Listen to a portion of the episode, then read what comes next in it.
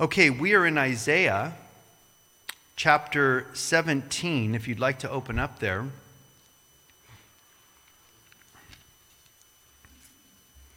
And I have entitled this message, Remembering Our First Love. Remembering Our First Love. Isaiah 17. And we're going to just read a couple of verses here, verses 9 and 10.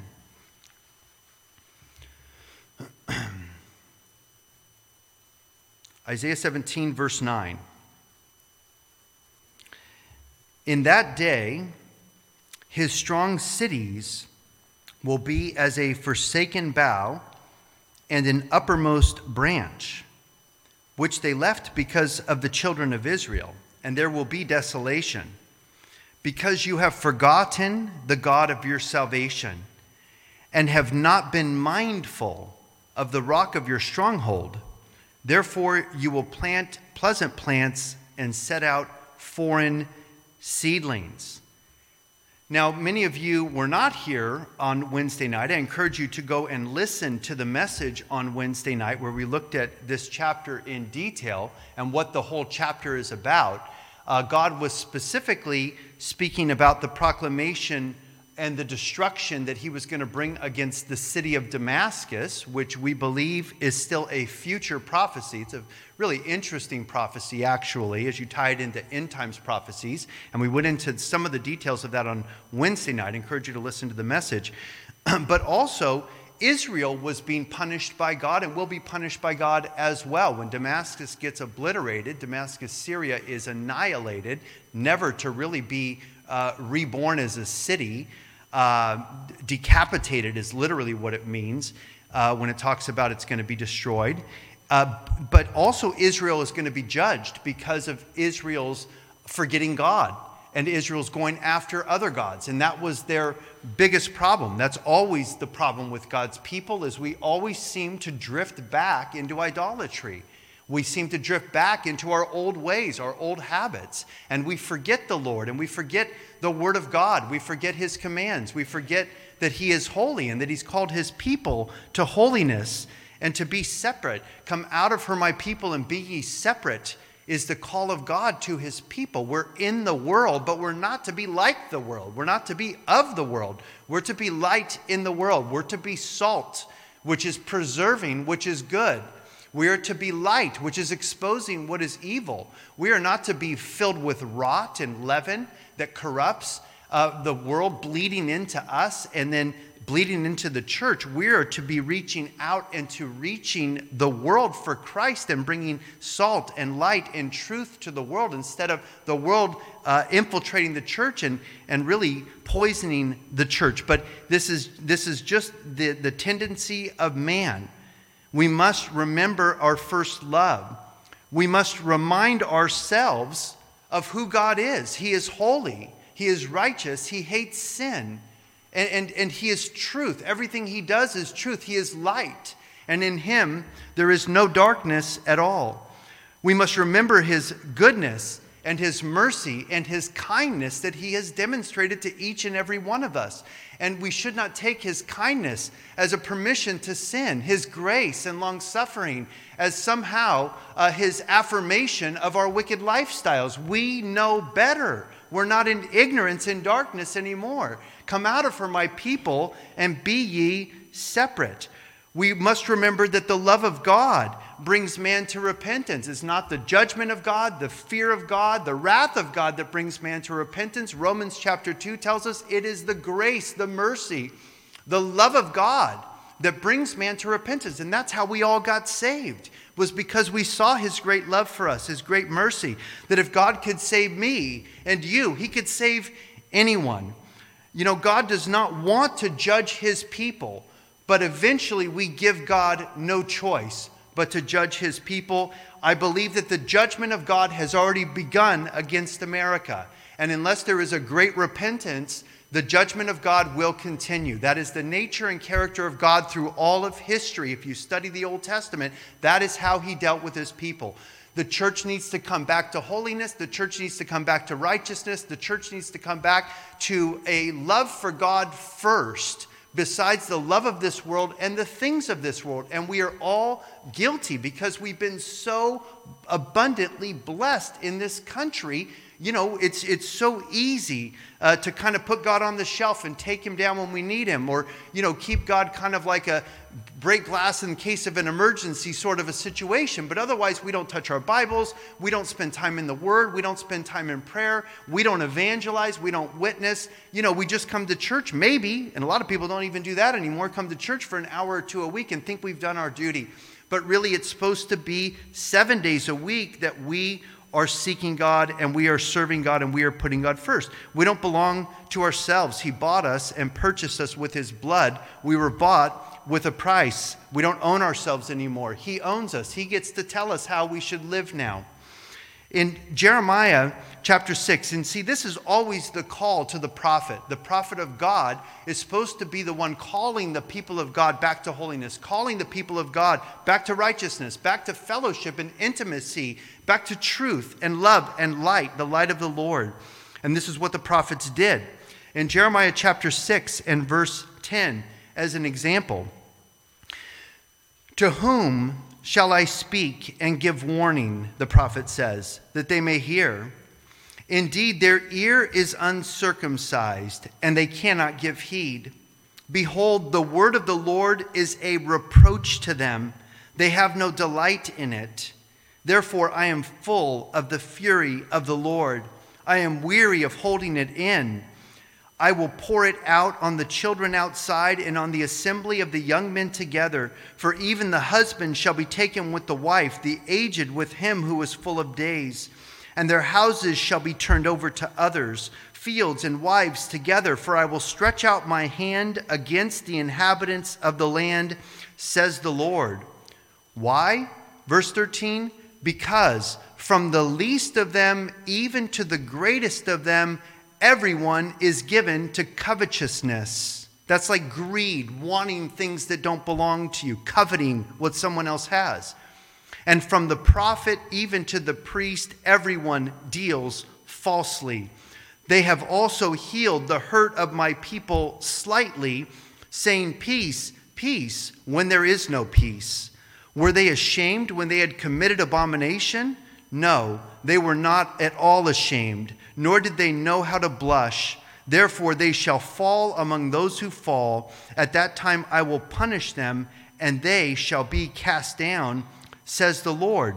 And here's the answer from the Lord, verse 16 Thus says the Lord Stand in the ways and see, and ask for the old paths where the good way is, and walk in it. Then you will find rest for your souls. But they said, We will not walk in it. And so the prophet is calling out to God's people to forsake their sins, to forsake the idols of this world, the gods of this world, and to come back to Him and to walk on the old paths, the true paths, the narrow way that leads to life. And yet their response to God is what? We will not walk in your ways. Just like they told Jesus, we will not have this man to rule over us. In Jeremiah chapter 8 and verse 4, we read, Moreover, you shall say to them, Thus says the Lord, Will they fall and not rise? Will one turn away and not return? Why has this people slidden back or backslidden? This is where we get the term backsliding from. Why has this people slidden back? Jerusalem in a perpetual backsliding. They hold fast to deceit. They refuse to repent or to return. But I listened and I heard, but they do not speak aright. No man repented of his wickedness, saying, What have I done? Everyone turned to his own course as the horse rushes into the battle. Even the stork in the heavens knows her appointed times, and the turtle dove, the swift, and the swallow observe the time of their coming but my people do not know the judgment of the Lord. How can you say we are wise and the law of the Lord is with us? Look, the false pen of the scribe certainly works falsehood. The wise men are ashamed, they are dismayed and taken. Behold, they have rejected the word of the Lord. So, what wisdom do they have? Therefore, I will give their wives to others and their fields to those who will inherit them, because from the least even to the greatest, everyone is given to covetousness. From the prophet even to the priest, everyone deals falsely. He's repeating what he told us in chapter 6. For they have healed the hurt of the daughter of my people slightly, saying, Peace, peace, when there is no peace. Slightly could be uh, translated superficially. It's not true. They have, they have healed the hurt of my people superficially, not really. Saying peace, peace, but there is no peace. Judgment was about to come upon Jerusalem, and the false prophets were telling the people, Don't worry, everything's fine. And Babylon was at their gates, about to destroy them and carry them away captive for 70 years into Babylon. He says in verse 12, Were they ashamed when they had committed the abominations? No, they were not at all ashamed nor did they know how to blush. Therefore, they shall fall among those who fall in the time of their punishment. They shall be cast down, says the Lord. Sounds a lot like America to me. Sad to say it, wish it wasn't true, uh, but it sounds a lot like America. Somehow we think that grace is a license to sin. Somehow, because we're saved, we can go sin like everyone else, and it's all fine because of grace. And God is saying, No, I'm calling you unto myself. I'm calling you unto holiness. I'm calling you back to myself to walk in the old ways. Don't listen to the false prophets that are telling you everything is going to be okay. The judgment of God will come upon a nation that is wicked. He must judge wickedness. Otherwise, he's not the God of the Bible. And, you know, Daniel uh, would repent in Daniel chapter 9. He was a righteous man, but he would say to God, We're a wicked people. Daniel would say this. He was a righteous man. He wouldn't deny the Lord. He prayed, got thrown in the lion's den, and wouldn't deny the Lord, and stood before kings and rulers uh, on the Lord's behalf. But he included himself in that when he said, We, we are a wicked nation. We have sinned against you, Lord. We have brought this judgment upon ourselves. And we need to start praying that way, guys. We need to start praying. I, have a lot of Christians who tell me, well, you know, I'm not wicked. I mean, yeah, but, you know, God doesn't need to judge our nation because there's a lot of good people. Yeah, but there's a lot of wicked people. And the wickedness of our nation is polluting the world. The internet is, is, is taking all of our filth from Silicon Valley and from Hollywood and from New York, and it's, it's uh, promoting it everywhere in the world. We're influencing the world with our heresy, with our blasphemy, with our pornography and our uh, idolatry. You know, it, it, is, it is perversion that's coming out and, and rot and rebellion, our feminism, and all the things destroying the nuclear family, transgender, getting the kids in school and having them change their sex, and the state pays for it, abortion on demand, 62 plus million babies killed and counting. How could God not judge America? We have to wake up and understand this is what's coming. And again, I believe the judgment of God upon our nation has already begun. And uh, if this election is stolen, and the two Georgia Senate seats are stolen, it's the end of our country. Our Constitution will be ripped to shreds. And that is not an exaggeration. I'm going to do a teaching next week, probably two messages on the Great Reset. I feel compelled to tell you what's really going on and what is really behind this. Most people have no idea what's coming. This is all being organized and orchestrated by the central bankers of Europe and the tech giants here in America and the corporate gurus in America to take our country down and to make us part of a new world order. And that is what their goal is. And these are very powerful people who are very, very wealthy people, the old money people of Europe, and even some of the old money people here in America, the Rockefellers and the Rothschilds and the Carnegies, and these people that have trillions of dollars and control so much of the money supply and the markets and the central banks. Jeremiah chapter 9, the prophet continues in verse 1.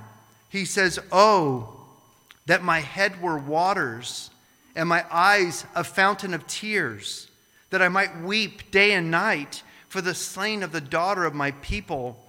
Oh, that I had in the wilderness a lodging place for travelers, that I might leave my people and go from them, for they are all adulterers, an assembly of treacherous men. Remember, Jesus defines adultery as what? Looking upon another with lust, Jesus says, is adultery. Not only the act, but also the heart, the eyes, the mind, the thoughts, the fantasy realm. Jesus says it's not, you know, to, to, to, to say, well, you shall not commit adultery you know, he says, yeah, but you shall not look upon another to lust after them because then you've committed adultery in your heart. I mean, look at what we're doing in our nation with all of the pornography. I mean, you can't, you can't find a movie today that they're making without gay characters kissing each other. That's the latest thing. The Hallmark Channel's gone off the rails.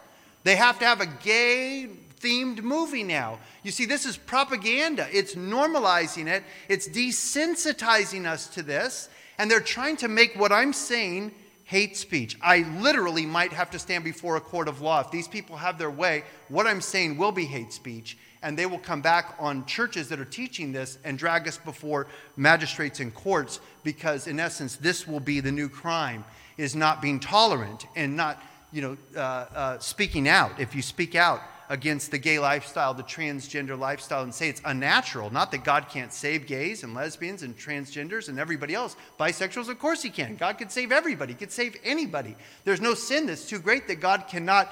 Uh, forgive. If you repent of your sins and turn to Christ, He'll wash you white as snow. He'll save you right where you're at. That's not the unforgivable sin. But we in the church cannot condone these things because God does not condone these things. And God's word is clear. He says, They're all adulterers, an assembly of treacherous men. And like their bow, they have bent their tongues for lies.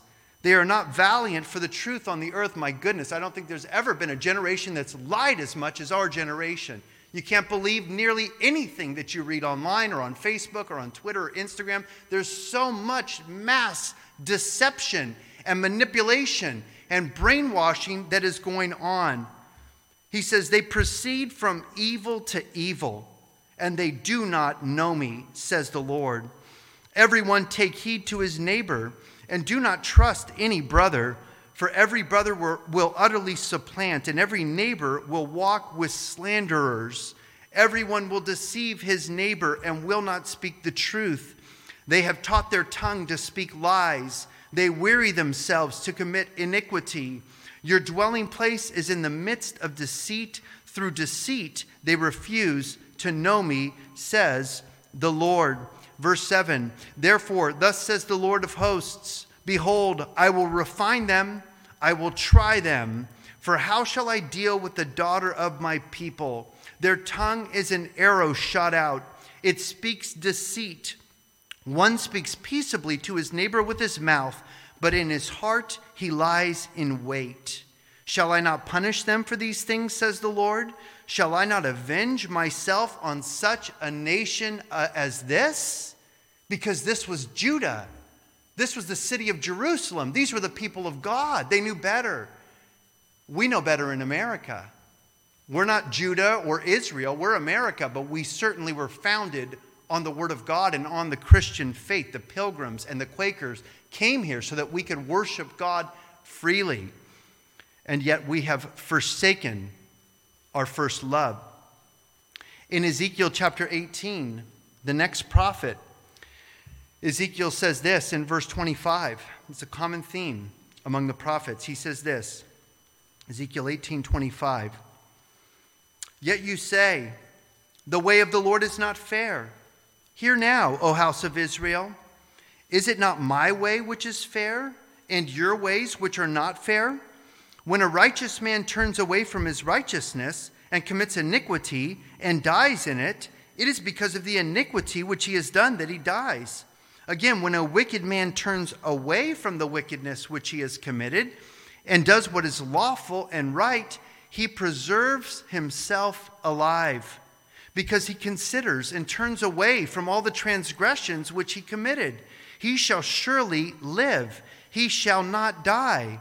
Yet the house of Israel says, The way of the Lord is not fair. O house of Israel, is it, is it not my ways which are fair, and your ways which are not fair?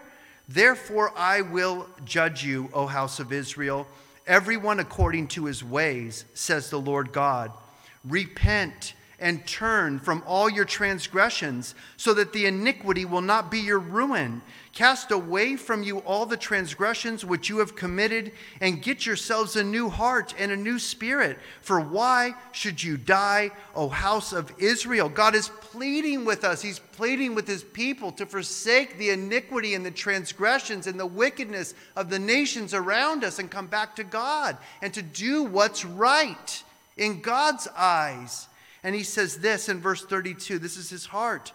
He says, For I have no pleasure in the death of the one who dies, says the Lord. Therefore, turn and live. But you must turn. You must repent. You must agree with God. You must confess that what he's saying is true. You must believe it in your heart.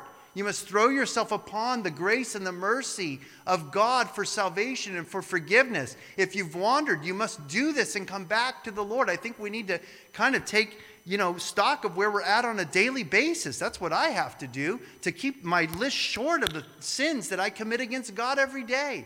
Uh, and we shouldn't use grace as a license for us to go and live an ungodly, unrighteous, wicked lifestyle. The last thing God wants to do is to judge a nation. He doesn't want to judge his people. He wants to forgive his people. He wants to save his people. He wants to bless his people and our wickedness eventually rises up to the throne of heaven, and God, in his righteous judgment, must eventually judge sin. In Revelation, in the New Testament, in Revelation chapter 2, as Jesus was dictating the seven letters to the seven churches that were in Asia, we read this of the church of Ephesus. In Revelation chapter 2 and verse 1, To the angel of the church of Ephesus, write These things says he who holds the seven stars in his right hand, who walks in the midst of the seven golden lampstands. I know your works, your labor, your patience, and that you cannot bear those who are evil. And you have tested those who say they are apostles and are not, and have found them to be liars. And you have persevered and have patience, and have labored for my name's sake and have not become weary. And so you would think, wow, this sounds like a great church. This sounds like a church I would like to be a part of. I would like to be a pastor in a church like this. We have good works. We're laboring. We're patient. We don't bear those who are evil. We've tested false apostles, false prophets, called them out as liars.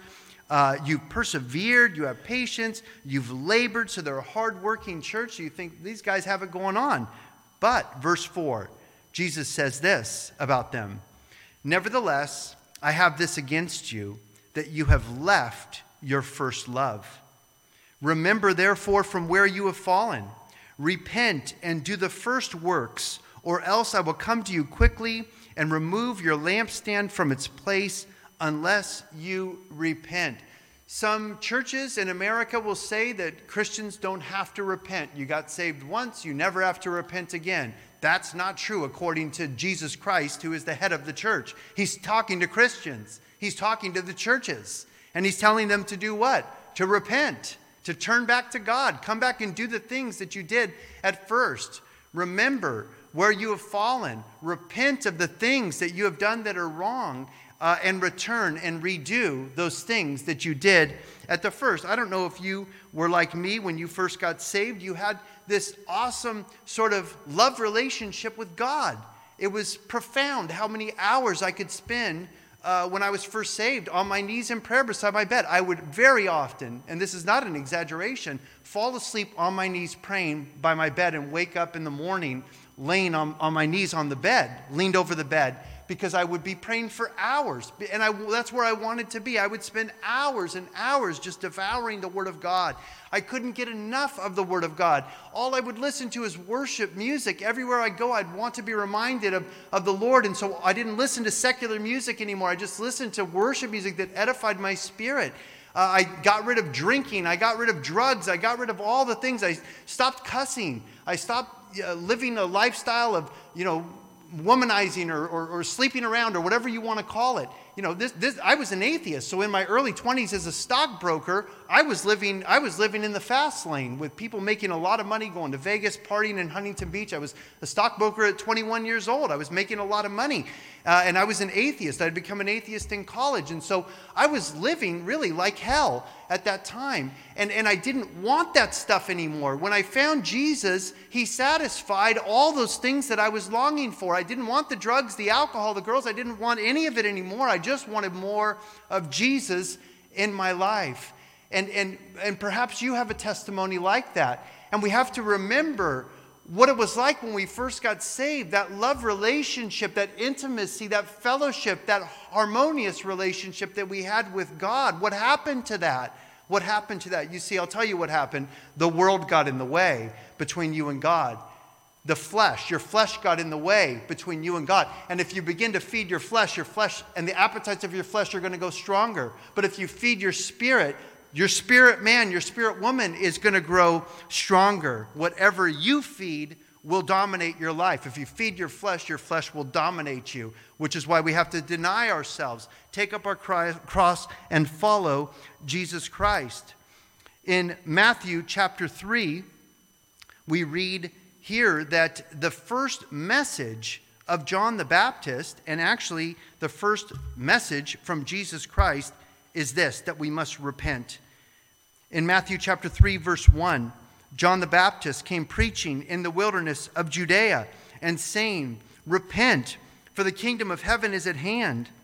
For this is he who was spoken of by the prophet Isaiah, saying, The voice of one crying in the wilderness, Prepare the way of the Lord and make his paths straight. So, the first message of the church to call the church to become the church was this one word repent.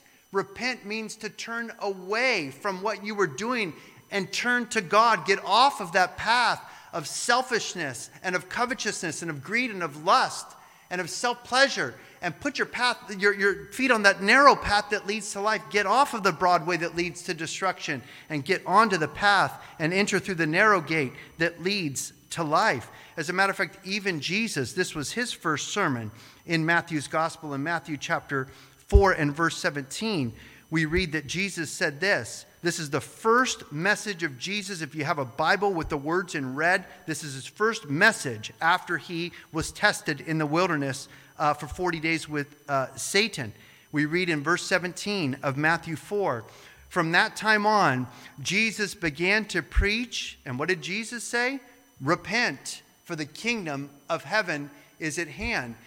You know there are those who want to actually um, censor the churches to where we cannot call sin sin, any sin, sin, whether it's fornication, whether it's two people who are living together that never get married, uh, whether it's somebody who's cheating on their taxes, whether it's somebody who's just a perpetual uh, uh, liar and all they, every word that comes out of their mouth, they, they want to make it to where you can't judge anyone for what they do or say and make it hate speech. And of course, that's going to target the churches, is who it's going to target. And it's not going to target most of the churches, it's going to target churches like ours that are sticking to the Word of God. So it's a satanic attack against the church to censor us to where we wouldn't be able to even read this from Jesus. We wouldn't be able to tell people to repent because that would be unloving, unkind. It would be mean to tell people they need to repent. That would indicate that they're doing something wrong. And who are you to judge someone else? That's what's coming. That is what they want to bring upon the churches in America. In Matthew chapter 5, in the Sermon on the Mount, we looked at this a little bit over the last few weeks. Jesus says this about the standard that he sets for his people. He says in verse 43 of Matthew 5, You have heard that it was said, You shall love your neighbor and hate your enemy. But I say to you, Love your enemies, bless those who curse you, do good to those who hate you, and pray for those who spitefully use you and persecute you, that you may be sons of your Father in heaven. For he makes his sun rise on the evil and on the good and he sends rain on the just and on the unjust. For if you love those who love you, what reward have you? Do not even the tax collectors do the same? And if you greet your brethren only, what do you do more than others? Do not even the tax collectors do so? Therefore, you shall be perfect, just as your Father in heaven is perfect. What does that mean? It, it, means that we have to keep striving to become more like God, more like Jesus. We can never rest on our laurels. We can never grow comfortable. We can never grow apathetic because the devil is like a roaring lion, lion seeking whom he may devour. He's at the door. He wants to sift us like wheat, as Jesus told Peter. Peter, don't you know Satan has asked permission of my Father to sift you like wheat? He wants to tear you to pieces. Look at what Satan did to Job. He still wants to do the same thing. And so we have to be aware we can't open doors to the devil to let him in, even through the internet, through your television sets. You must be so careful because the devil will slither right into your house and he will destroy you if you give him a chance, especially as the days grow uh, more and more wicked and darker and darker. As we reject the light, the darkness floods in. Jesus doesn't lower the bar, he raises the bar. He is concerned with our mind, he is concerned with our hearts. He is concerned with our motives. He's concerned with the secret sins, the private sins, not just the outward sins, obviously, but also the secret sins of the heart jealousy, envy, greed, lust, pride. Those are the things that Jesus is trying to get to. He wants to clean our hearts because if you clean the inside of the cup, then the outside of the cup will be clean also. Otherwise, we're just hypocrites, and hypocrisy destroys the work of God. In 1 Corinthians chapter 6 and verse 9, Paul the apostle says this, and these are some of the scriptures that they want to strike from the record that they want to call hate speech and get rid of. 1 Corinthians 6, verse 9 says this Do you not know that the unrighteous will not inherit the kingdom of God? Do not be deceived, neither fornicators, and fornication would be all sex outside of marriage. The Greek word for fornication is porneia, which would include pornography. He says, neither fornicators, nor idolaters, nor adulterers, nor homosexuals, nor sodomites, nor thieves, nor covetous, nor drunkards, nor revilers, nor extortioners will inherit the kingdom of God. And such were some of you. But you were washed, but you were sanctified, but you were justified in the name of the Lord Jesus and by the Spirit of God. So, what is he saying? He's saying you, you can't continue to live as you were. It doesn't really matter what you were doing before you came to Christ. We were all sinners to one degree or another. We all know we're sinners, whether it was outwardly or inwardly, whether it was gross immoral sins or whether it was secret sins or what have you. And he's saying you can't continue to practice these things and think you're a Christian. That's why they want to make this illegal, because it really condemns a whole bunch of people to hell if they don't repent. And people don't want to be told that they're sinful or what their lifestyle is, is sinful. But notice that God includes a whole bunch of people thieves, people who are covetous, drunkards, revilers, or people who are always wanting to fight with you and pick fights with people. Uh, extortioners, people who cheat people in business, in addition to fornicators, adulterers, and homosexuals. So it's not just picking on one group of people, it's, it's, it's really picking on all of us. It's sin. And he's saying, don't be deceived. The unrighteous, those who practice these things, are not going to inherit the kingdom of God. But such were some of you. So anybody could be saved. If you're struggling with sexual sin today, you could be saved. You could be forgiven. You could be washed. You could be cleansed by the blood of Jesus Christ. But it's not so that you can go right back into that same filthy, perverted lifestyle. You know, it's, Peter says that the pig returns to wallow in the mire after it's washed, and the dog returns to eat its vomit. That should not be the case for us as the children of God. Why would we want to go back to roll around in the muck or to go and eat the vomit that we used to live in before we were saved? It makes no sense. It's a total contradiction. In 2 Corinthians, in chapter 6, we read this in verse 14.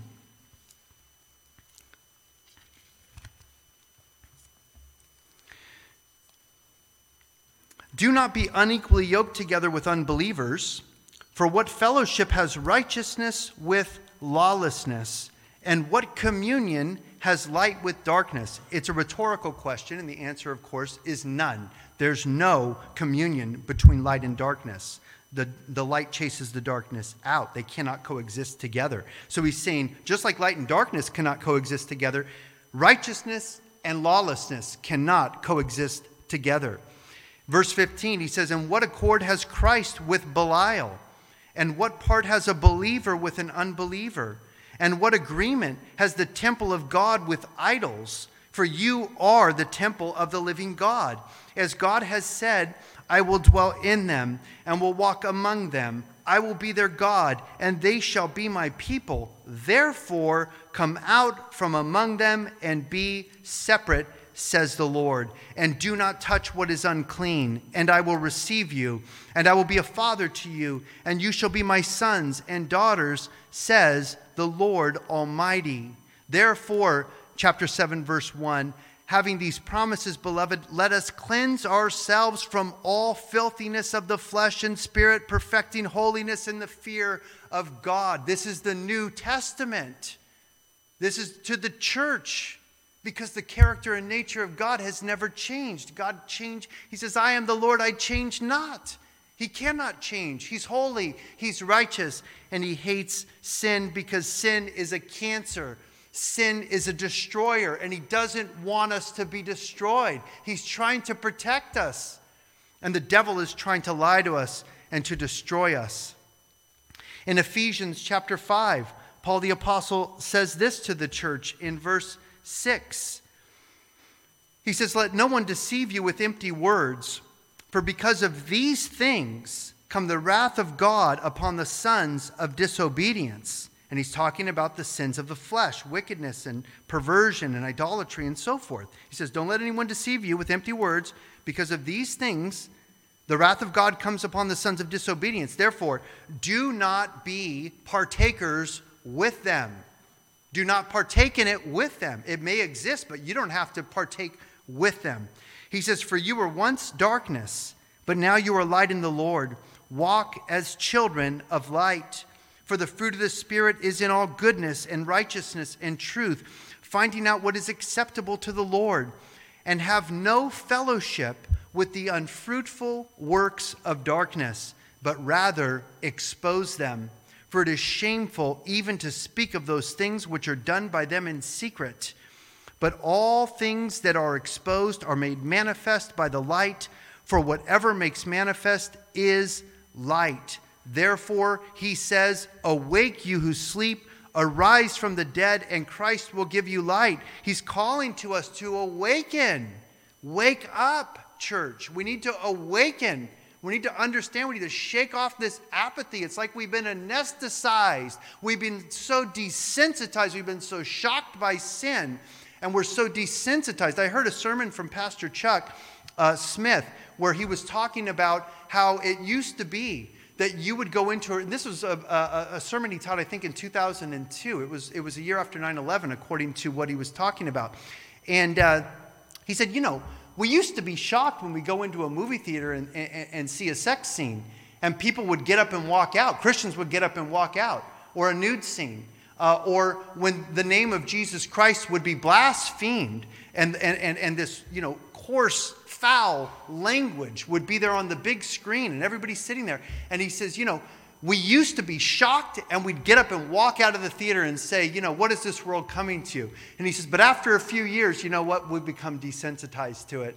And now we can sit through all kinds of filth and all kinds of vulgarity and perversion. You see, we're becoming desensitized to sin. And that's a very dangerous thing because we're called to be separate from the world. We read in 2 Timothy in chapter 2 and verse 20. I'm just trying to show you this is a theme not just from the Old Testament, but also in the New Testament. Not just to Israel, but also to the church. 2 Timothy chapter 2 and verse 20, Paul the Apostle says this But in a great house there are not only vessels of gold and silver, but also of wood and of clay, some for honor and some for dishonor. Therefore, if anyone cleanses himself from the latter, he will be a vessel for honor, sanctified and useful for the master, prepared for every good work. Flee also youthful lusts, but pursue righteousness, faith, love, and peace with those who call on the Lord out of a pure heart. Notice he says it's your job to cleanse yourself daily. That's just taking an account of where you're at with God, repenting of your sins when you sin, and, and, and seeking to do what is right and sticking close to Jesus, you see. We don't want to keep Jesus at arm's length until there's an emergency and then we call upon him. We want to walk with him in the cool of the day. What a great privilege to be called God's people, that we have the Spirit of God, the very presence of God dwelling within us, not just outside us with us, but inside of us by being born again through the Holy Spirit.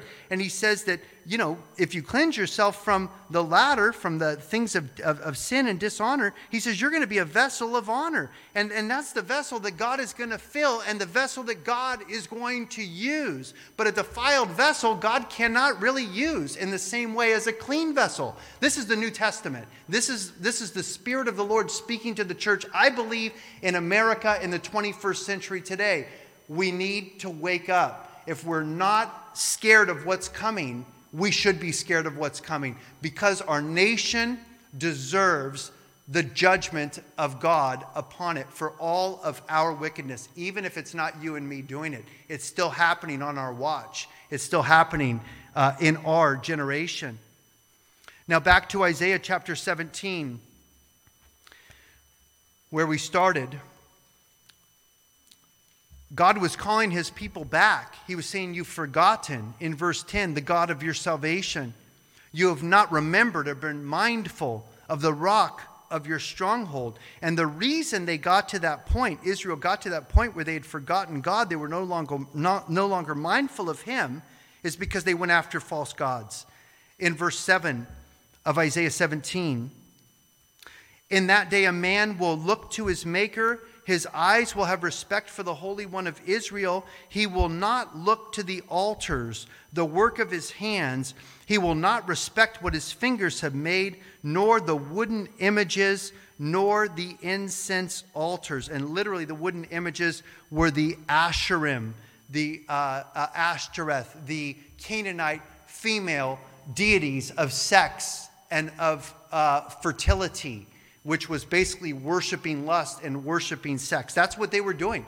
They were going after the gods of the nations. This is Israel. This is the nation of Israel. The people of God were going after all these other gods. They were worshiping Baal. They were worshiping, worshiping Ashtoreth. They were worshiping Molech. They were worshiping Mammon. And all of these gods represented different things. They represented sex, power, money, pleasure, the intellect, violence, war, recreation you see.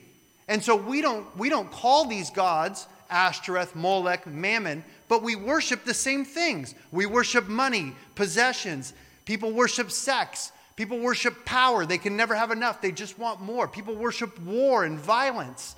Uh, look at all the people beating themselves to death in these cage fights. I mean, we're becoming so desensitized to death and to violence and I believe if, if God doesn't intervene, we're going to see that death and violence played out in our very streets because we've become so desensitized to it. There's a whole generation that's been raised with this violence and this killing, watching it in the time that they're children. It's not a big deal to them. Zombie movies and all of these things. We have to wake up and be aware of the dangers of being desensitized to the wickedness before it's too late. In Proverbs, the book of wisdom, in Proverbs chapter 1, and I'm going to have to read this here uh, quickly. This is wisdom personified, speaking out, crying out to us to hear her voice. Proverbs chapter 1 and verse 20. Wisdom calls aloud outside. She raises her voice in the open squares. She cries out in the chief concourses. At the openings of the gates of the city, she speaks her words. How long, you simple ones, will you love simplicity? For scorners delight in their scorning, and fools hate knowledge. Turn at my rebuke. Surely I will pour out my spirit on you, and I will make my words known to you, because I have called, and yet you refused. I have stretched out my hand, and no one regarded, because you have disdained all my counsel and would have none of my rebuke. I will also laugh at your calamity. I will mock when your terror comes, when your terror comes like a storm, and your destruction comes like a whirlwind, when distress and anguish come upon you. Then they will call on me, but I will not answer. Then they will seek me diligently, but they will not find me, because they hated knowledge and they did not choose the fear of the Lord. They would have none of my counsel, and they despised my every rebuke. Therefore, they shall eat the fruit of their own way, and be filled to the full with their own fancies. For the turning away of the simple will slay them, and the complacency of fools will destroy them. But whoever listens to me will dwell safely and will be secure without fear of evil. If today you hear his voice, harden not your hearts. Jesus says, He who has ears to hear, let him hear what the Spirit says to the churches. We have to open our ears to the soft, still voice of wisdom, the voice of God, and then we must obey whatever the Lord shows us. And after we obey that, then He'll show us more, and then He'll show us more.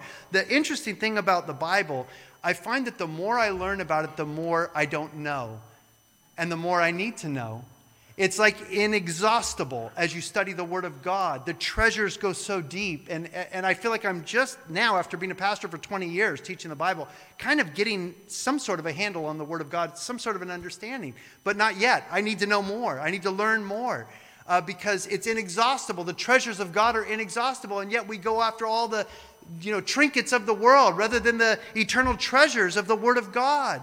We sell out so cheap cheaply. God said, My people are sold so cheaply for sin. You know, we'll, we'll, we'll buy into all the drama and all the nonsense uh, of the world, and, and, and we, will, we will deafen our ears to the voice of wisdom. And God says, I'm going to give you what you want. You don't want me, so I'm going to give you what you want, even though it's not what you think it's going to be. In Deuteronomy chapter 4 and verse 1, now, O Israel, listen to the statutes and to the judgments which I teach you to observe, that you may live and go in and possess the land which the Lord God of your fathers is giving you. You shall not add to the word which I commanded you, nor take from it. You shall not add to the word of God or take away from it, is what he's saying. And the book of Revelation, in the last chapter, the last few verses of the last chapter of the book of Revelation, Revelation 22, says the same thing. You shall not add to the word of God or take away from it. He says that you may keep the commandments of the Lord your God, which I command you. For your eyes have seen what the Lord did at Baal Peor. For the Lord your God has destroyed from among you all the men who followed Baal of Peor. But you, who held fast to the Lord your God are alive today, every one of you. Surely I have taught you statutes and judgments, just as the Lord my God commanded me, that you should act according to them in the land which you go to possess. Therefore, be careful to observe them. That means not just knowing, but doing them. For this is your wisdom and your understanding in the sight of the peoples who will hear all these statutes and say, Surely this great nation is a wise and understanding people, those who are doing what God commands us to do, he's talking about. For what great nation is there that has God so near to it as the Lord our God is to us? For whatever reason we may call upon him. Verse uh, verse 8. And what great nation is there that has such statutes and righteous judgments as are in all this law which I set before you this day?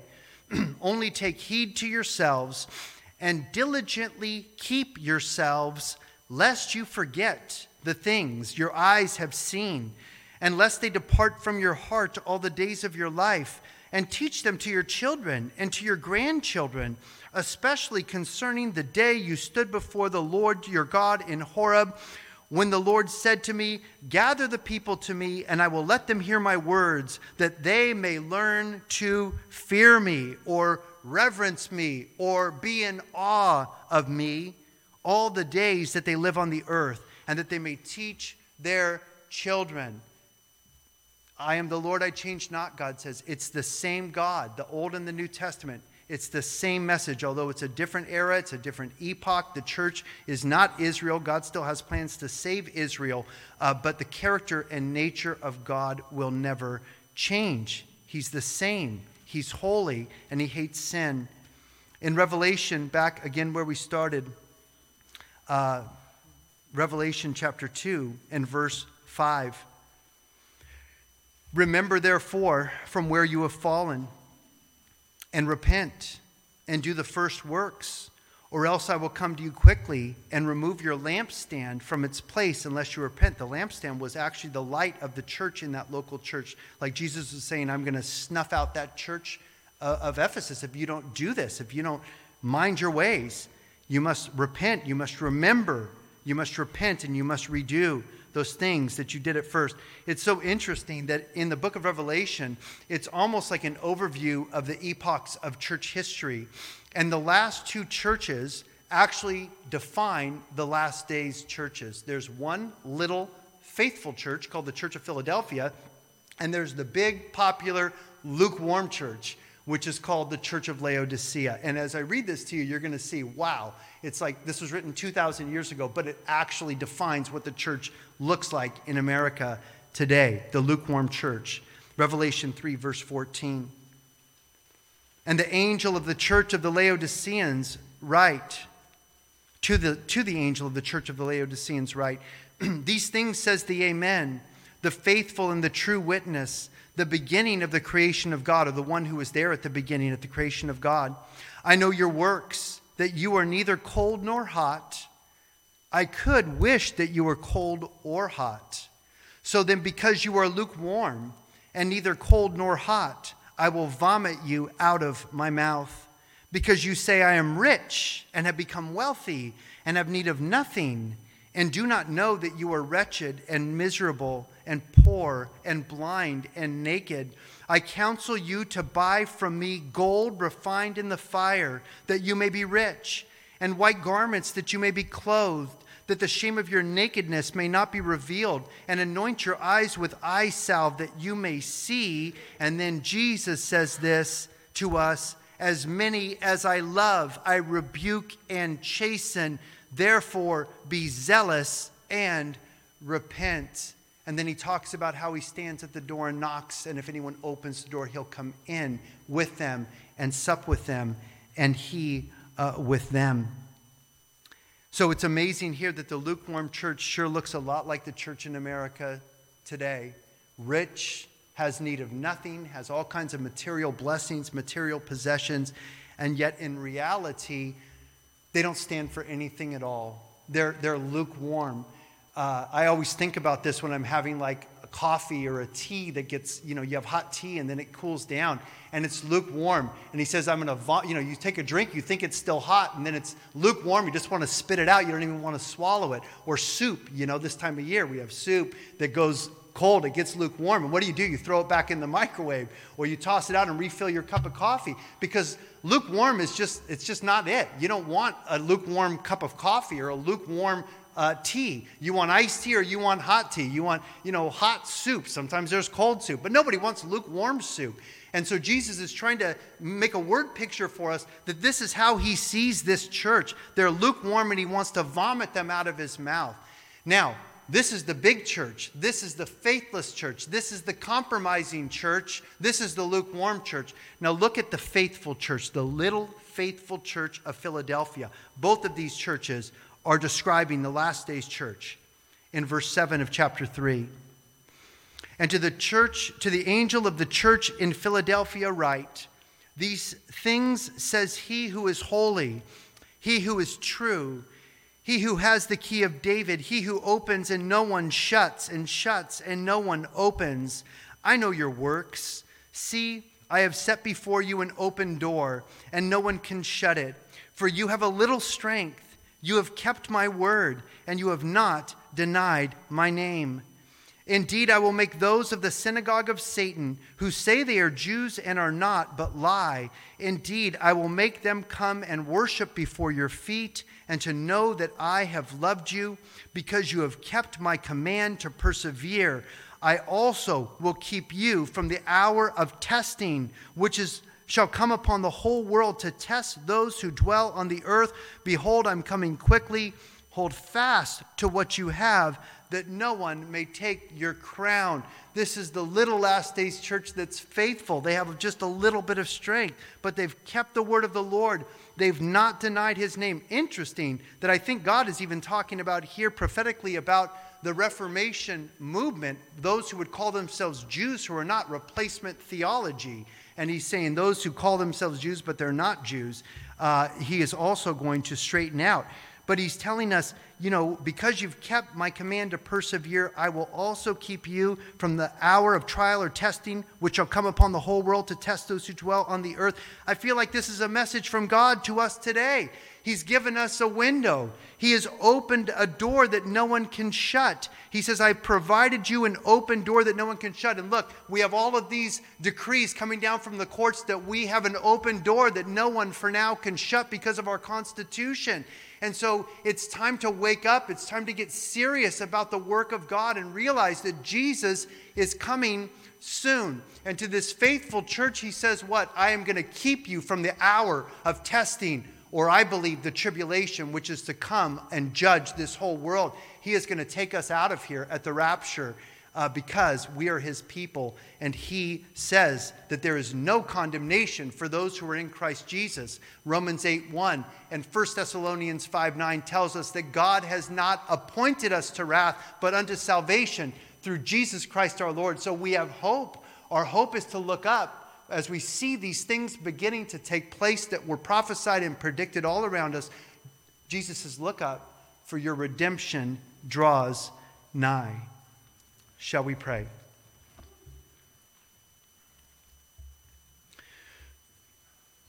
Lord, we ask for your forgiveness here. Lord, I ask for your forgiveness, for I also, Lord, am a sinner, just like all of your people, Lord. We recognize, Lord God, the wickedness of our flesh, the treachery of our minds and our hearts, Lord God. Lord, apart from you, where would we be, Lord? Thank you for your salvation. Thank you for your mercy. Thank you for that, that it's the kindness of God that brings man to repentance.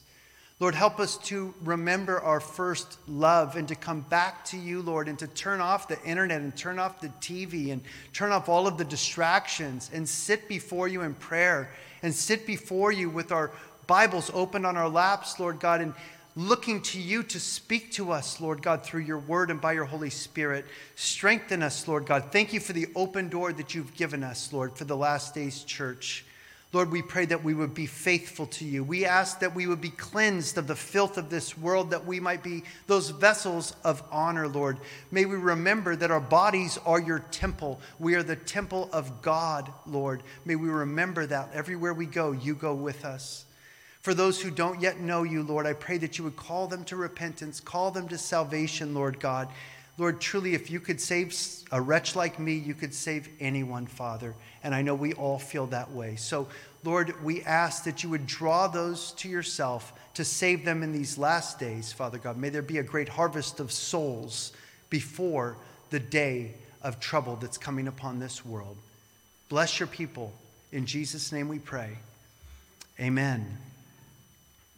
We all want to thank you for listening. If this message has blessed you, as we all pray that it has, send the link to this podcast to your friends. Working together, we can get Michael's teaching of the whole of God's inerrant word to all those who hunger to hear it. If you would like to see this ministry expand to reach even more of the broken and lost, if you have questions, comments, and prayer requests, Email us at coahpodcast at gmail.com. We would be honored to pray for you, as we hope you are praying for us. Good day and God bless from City on a Hill Church, Tehachapi, California.